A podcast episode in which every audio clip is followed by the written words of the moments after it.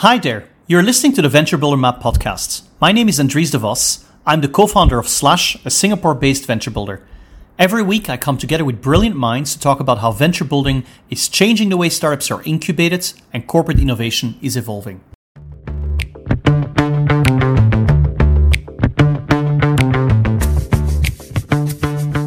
I am delighted to have Mission Plus CEO Nick Martin. Mission Plus is a digital innovation studio that combines engineering, design agility, and expertise in commercialization to deliver market ready tech products. Nick is an early stage fintech founder and overall a venture and tech expert across Southeast Asia. In this episode, we will deep dive specifically into methodologies for prototyping and validating early stage ideas at a very low cost. What was your founding vision for Mission Plus and, and sort of what was the originating story behind this? Everything starts with, as a journey, right? And for us, um, one of the reasons we co opted the word mission into our company name, I think it stems from a belief that when you're doing whatever it is, that you make an effort to understand your why, the intrinsic motivations of what motivates. At this point in our journey, I would say we're still working it out. So it's not like we critically had, you know, the Bible built from day one. We're probably still in that Genesis stage. I think, you know, if I go back on my story, I was I was struck by a herd mentality and I went into a bank and I broke away. And then, you know, I, I fell into a startup that I really enjoyed working on. Um, we were issuing sort of Visa debit cards as a non-bank. But there, are, and, and, and while there were a number of achievements and there was a lot of mistakes, there was a lot of learning, we were lucky enough, I think, to get to a stage where we could sell it and move to the next chapter. Um, I would say I really started thinking about a bit more deeply about what it was that was going to drive and motivate me when I moved over to an investor after all that happened.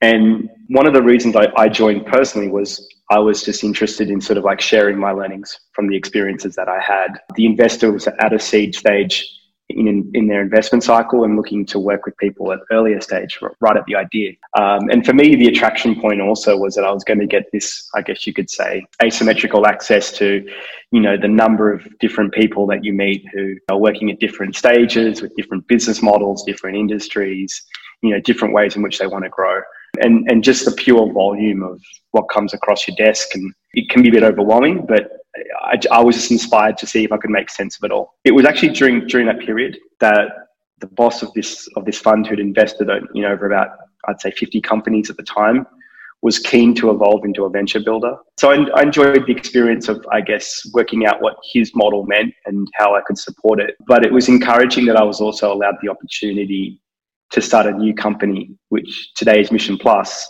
I think you know having a safe space to work on something whilst not taking too much personal risk actually allowed us to evolve. This this second time around, when I say second time, I'm referring more to my second sort of startup or my second company from from day zero. I admit to being more conservative. It's not that I would say that I got scarred by the risk that I see a lot of founders taking when they're starting something, but Mission Plus, I felt really had to start as a boring business model on day one. And so things like building technology for other people, you know, using the skills that we had and what was around us um, to generate value in terms of what we offered the client with delivery and software was was achievable. But then on the flip side, it gave us an opportunity to sort of like make sure that we generated the right cash flow, that we could develop operations experience, you know, time working together. It's giving us um, space and time to determine our own mission and work out what it is that we're wanting to do.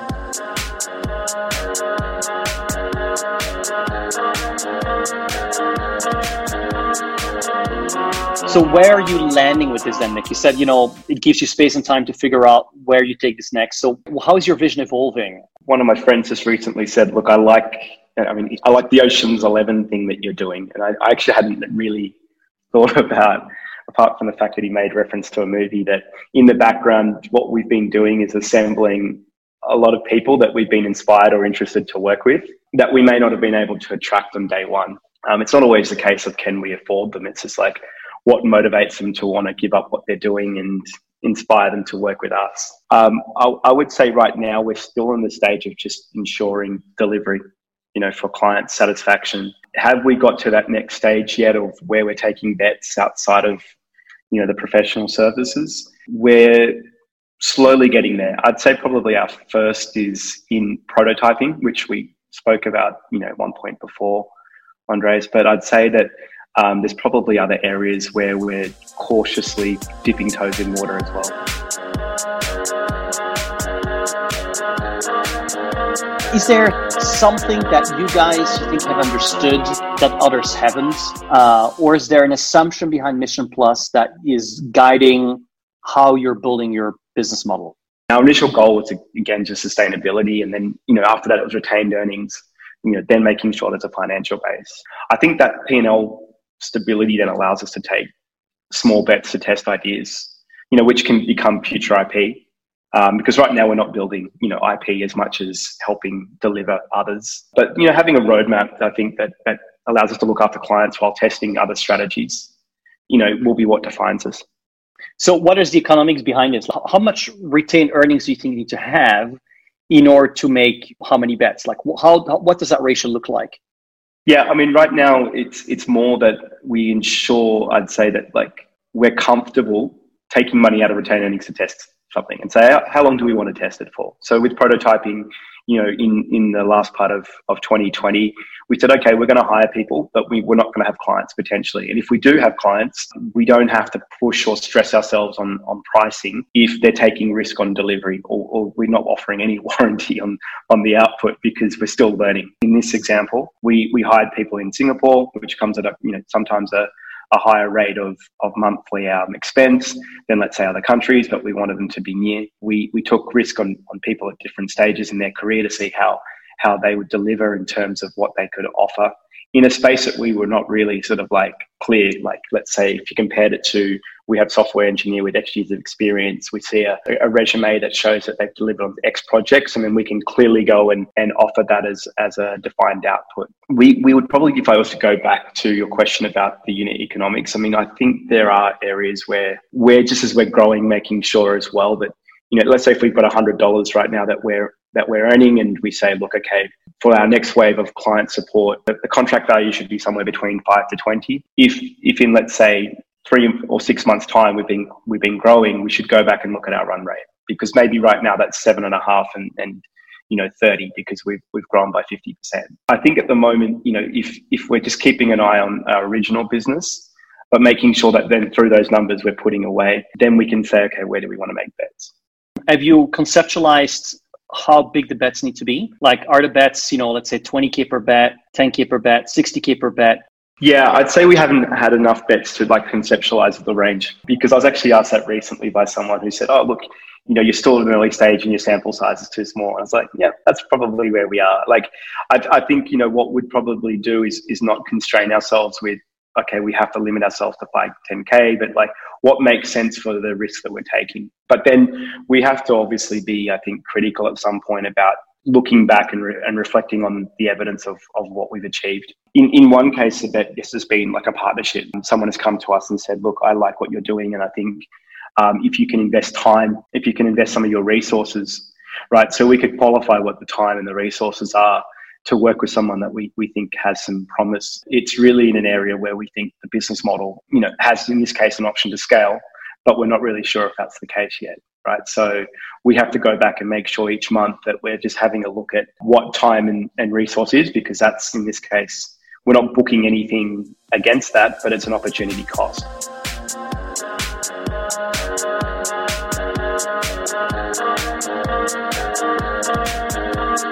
do you have things that you're not doing in your model? You say, you know what, this we just won't touch.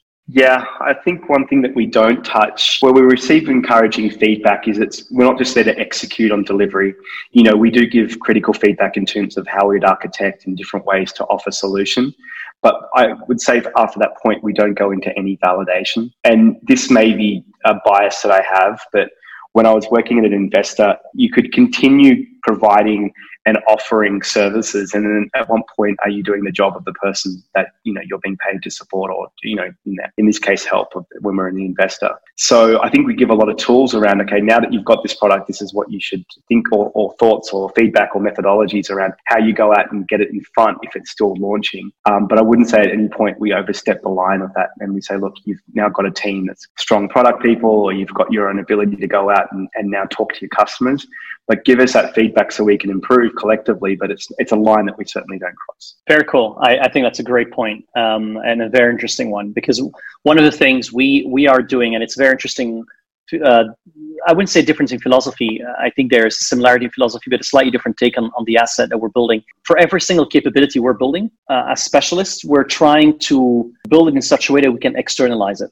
The idea being that, you know, a bit like Amazon did um, with AWS or other things, the idea being that if we build a growth team for our own company slash, that growth team can provide service to our portfolio. Uh, but I take your point that at some point you have to draw a line, which is you know what does the entrepreneur what is the entrepreneur expected to do right so we've taken a, a, fairly i would say ambitious view of trying to like a like an empire an empire building view that we can build more and more capabilities that we then can offer in whichever format that's a that's a commercial negotiation whether it's a fee or equity or something else based for our own ideas it's maybe part of the package if we factor it all in from a financial standpoint uh, in order to de-risk our portfolio, equity portfolio. But indeed, there has to be an expectation setting, you know, with the uh, with the founder. Um, so that's essentially the uh, the direction we, we've been we've been taking so far, and it's sort of quite interesting to uh, to see. We're now at the early stage of that process. I think pre prototyping and prototyping is fascinating. so I see you're kind of more positioning in a pr- the prototyping space, but help me understand how you came up with this. When was your aha moment when you saw prototyping in action? I, would say it actually came from two different angles. So one was Ned's, uh, our technical advisor, and, and one was mine uh, when I was at the investor. Now, when I was at the investor, I would say that um, we weren't even looking at it as an aha moment for anything, but um, a lot of people were coming to us and asking for a lot of money to build something that they hadn't yet gone out and validated. So in these contexts, it was like I need I need three hundred thousand dollars, but fifty thousand of that has to go to building this two sided marketplace.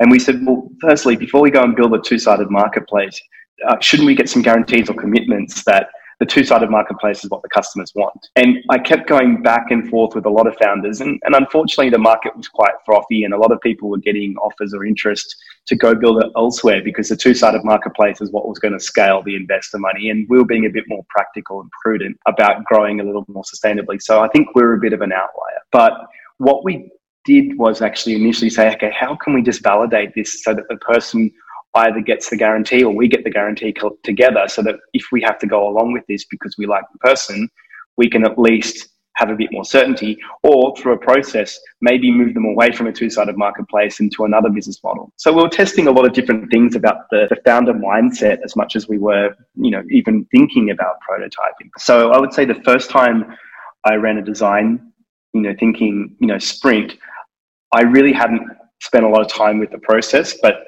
it was just reading the book and saying, okay, well, how can we do this with three founders just to see if we've got enough certainty on whether we want to work with them. Now, I would say that, that you know, day one, day two, sort of the problem solution and decision, you know, steps that you see in, in a design thinking process were relatively well run with the band that we pulled together from, you know, associates from within and with outside the investor. But the prototyping step was terrible. I mean, there was actually limited to no prototyping capability. And I think not meaning this as a as a disservice to the book, but you know, if you've read the stories about how um, the example of the robot gets built overnight in the hotel, to, you know, or you know, the, the certain sort of like prototyping steps evolve very quickly. You either need someone who can do something very fast, or in our case, you have to rely on smoke and mirrors, right? So we, we finally got this person around to the idea of, okay, test the marketplace. Um, she couldn't co opt at the time her technical founder to spend any time on it. So I think what we ended up with was just looking at an equivalent website that existed in the US and getting her to the simple process of maybe just covering the name of that website and going to to five customers and saying, "This is what I built," which she hadn't built. It was it was a competitor website. Now give me some feedback. Now, in that case, it was really important because I think the assumptions that she had actually developed, which were now truth, you know, in some cases dispelled, right? And if anything came out of that exercise, it was just a, you know, an aha moment where it's like $50,000 was not needed to just and expect to, to, to build this website to test the assumption. So I, I carried that into a few more design thinking sprints, but again, limited to no effort on prototype um, just because we didn't have the capability.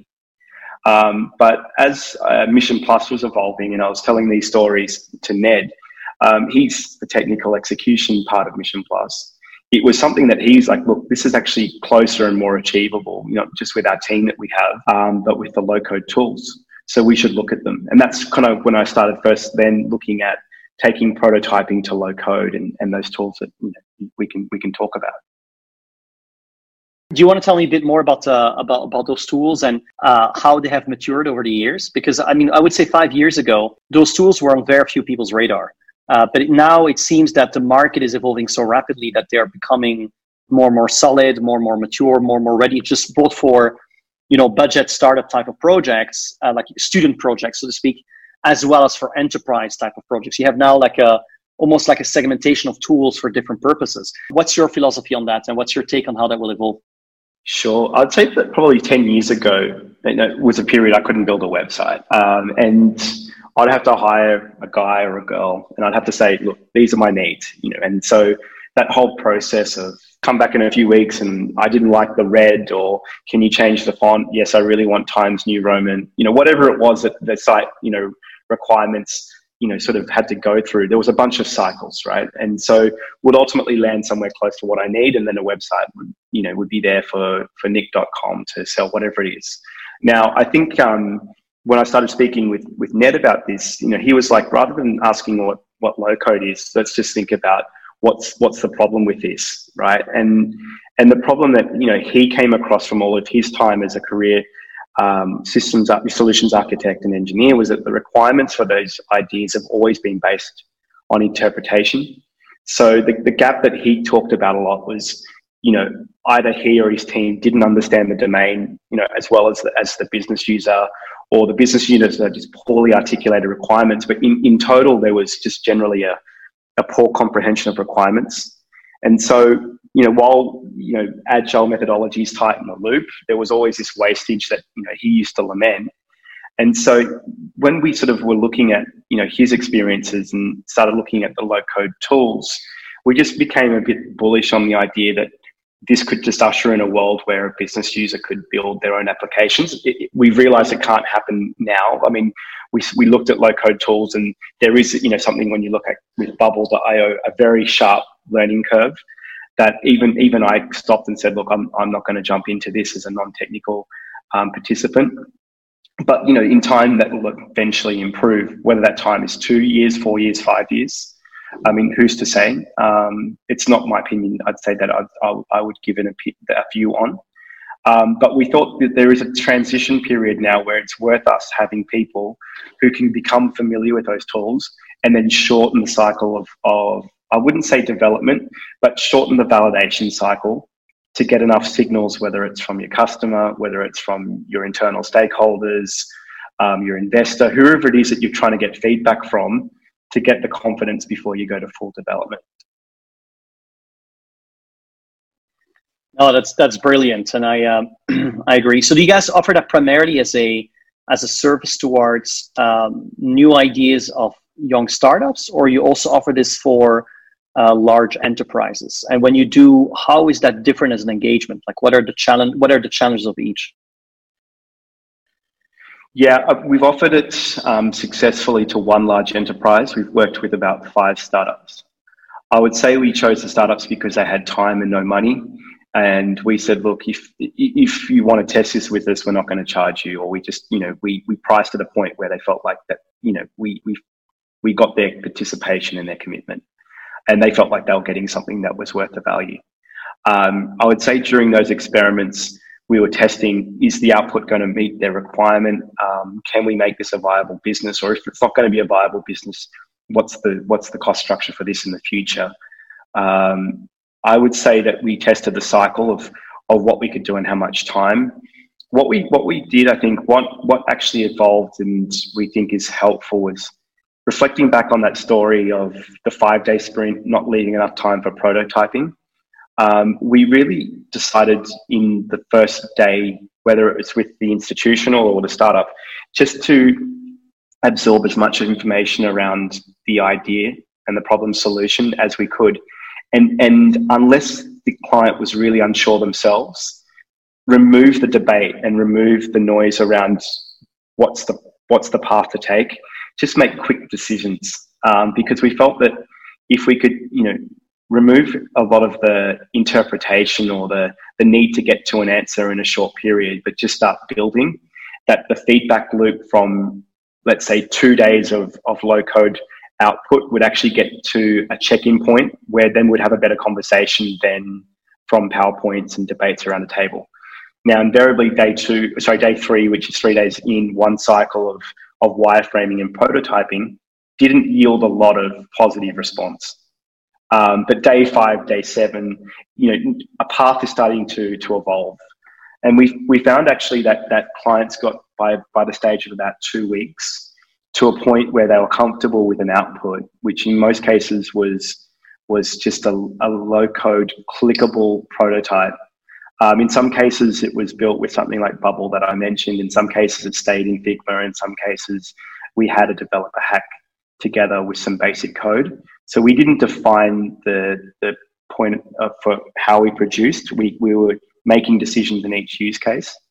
Um, but it gave our, our point of stop and hand over was you can now go and talk to someone about this and come back with better feedback. How, how, what's the learning curve on these type of tools? Um, is this something that in the process of that two week process, the business user can then take forward in the next iteration if he if they are committed to it uh, and invested in, in that methodology or do you think it's still too early and they will, they will always need external support? At this stage we're finding that they still need the external support. Only one of the five said look i'll go in and get my hands dirty um, and try it myself. Like we said look these are the logins these this is the t- these are the tools that we're using. Um, you know it's it's yours to, to also take forward but i think that there is still a gap. It's not like me jumping into Squarespace and and and being in a position where I can I can deliver at least a version one of my website by the time we finish this conversation. Like it's not there yet. Um, but I think that what we were really trying to do is is also evolve the mindset of of trying to spend as little as possible to get to a valid to get to a point where you validate test and come back with confirmation before you commit resource. Now, I would say I would caveat all, all of this by saying at the same time um, that it doesn't. Um, it, it, it's not viable for us to continue doing this in, with a parallel business, which is you know professional services. Right. In some cases, we were we were stopping ourselves from eating the next round of lunch, um, which we were okay with. We, we're still testing and working it out, but we had we had one person who was quite committed to deploying their own capital towards building an idea out. At the end of this two week cycle, we came in and at the end of the presentation about this is this is your app, you could just in the room, you could just feel the energy drop. Like there was a disappointment that that that washed over the room. And the team was actually quite dejected at the sort of the lack of response. But what it ended up was that the person said, you know, after they kind of took it all in, look, thank you, this is really good because in this case I spent two thousand instead of fifty thousand um, dollars. And what I've learned is if I'm not even interested in what you've in, in my own idea now because it's not sticky enough, it's not as um, it's not as contagious as I thought it was going to be, and and where I was expecting there to be this comeback, you know, cycle to the app, I don't even see myself doing it. So how could I expect a user? Right? Now, the step after that was that there were clear takeaways uh, for, for this founder around how to make it more creative, how to make it more interactive, how to make it more gamified, but also an awareness that that was going to come from someone else and they shouldn't proceed further until they'd solved that part of, of the problem. So I think, you know, we felt comfortable and there's a little bit of karma that we'll get somewhere hopefully for saving that person $48,000. But if we did this every day and then we only relied on the one in five to go through, it would change the business model. So we're, we're thinking, you know, you know, sort of how do we then put this in a place where we're happy for it to operate so we can do better by the world, but then still work on full service for projects that people do have certainty and clarity over. So that, that aspect we're still working out. Um, what venture building models and and you know mission plus like models do you find interesting out there and why? And I realize that there's a lot of venture builders out there now who are taking all of their skills and learning and applying it to corporates who you know, if we think about it, still maintain and dominate a big percentage of the of the of the global GDP, right? The Fortune 500 probably owns a big percentage of it, and so I think the efforts in the in the future ways will come from from companies that that find that approach. There are some venture builders that I like watching who, who seem to be getting in and around um, corporates and saying, look, it's not going to be one Nespresso, you know, that that that gives birth to the next, right? And then there's going to have to be a process for us, you know, like looking at the value chain, looking at where you play, and deciding, okay, what are the segments? Um, realizing that even if we define them and we come up with 20 entry points, um, that there's going to be some capital spent, but maybe only one of them at best will get you to that to that next business that generates, you know, a new line. I, I find that whole area interesting, and I, I think there are people out there that are are starting to sort of like um, walk that path that, that I, I like you know, reading about or talking to. Um, and for me, that's a really interesting area. I think um, that, that I want to sort of spend more time getting to learn more about. Thank you for listening. If you found this discussion valuable and don't want to miss any future episodes, go to Apple Podcasts and Spotify, search for the VB Map podcast, and subscribe.